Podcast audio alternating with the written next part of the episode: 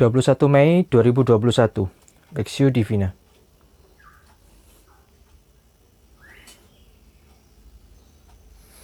Wahyu 9 ayat 7 sampai 12 Dan rupa belalang-belalang itu sama seperti kuda yang disiapkan untuk peperangan.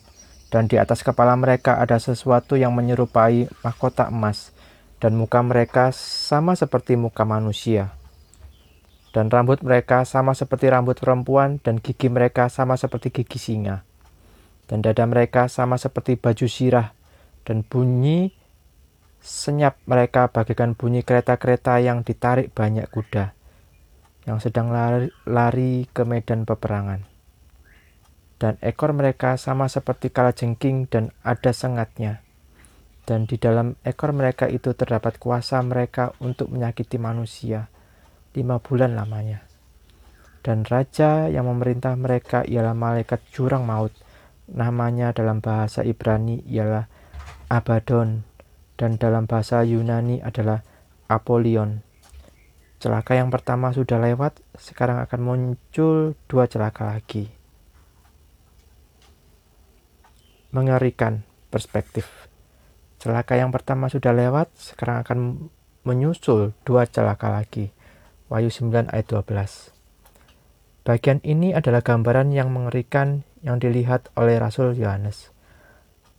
Terlihat ada kumpulan belalang dengan jenis yang berbeda dari jenis belalang biasanya, sebab terlihat jutaan belalang dengan wajah seperti manusia.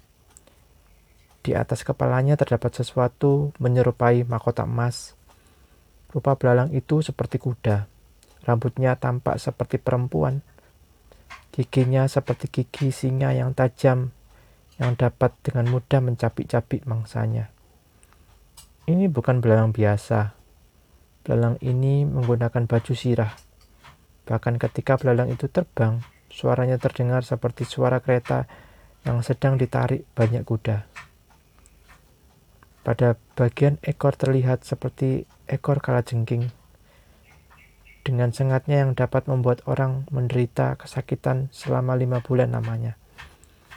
Kumpulan belalang mengerikan ini dipimpin oleh raja, yaitu malaikat dari jurang maut.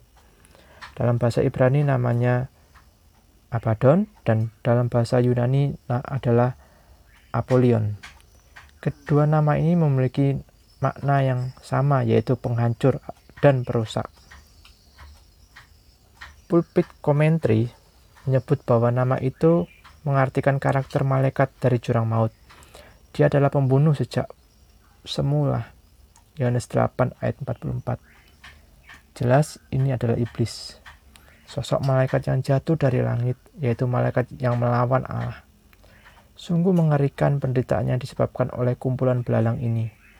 Meski lima bulan bukan waktu yang singkat untuk mengalami penderitaan yang mengerikan ini.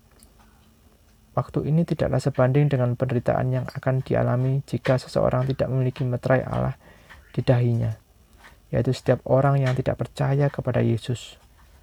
Hal ini menunjukkan bahwa melalui penderitaan, Allah mau agar manusia bertobat dan percaya kepada Yesus sebagai Tuhan dan Juru Selamat. Bagaimana dengan Anda saat ini? Masihkah ada beban dosa yang membebani Anda? Selagi masih ada kesempatan, bertobatlah dan kembali kepada Allah. Percayalah kepada Yesus, sebab di dalam Dia penderitaan beban menjadi ringan dan kita akan diberikan kelegaan. Studi pribadi, apakah penderitaan yang Anda alami saat ini disebabkan oleh dosa yang Anda perbuat? Atau Anda adalah orang yang menderita karena mengikut Yesus?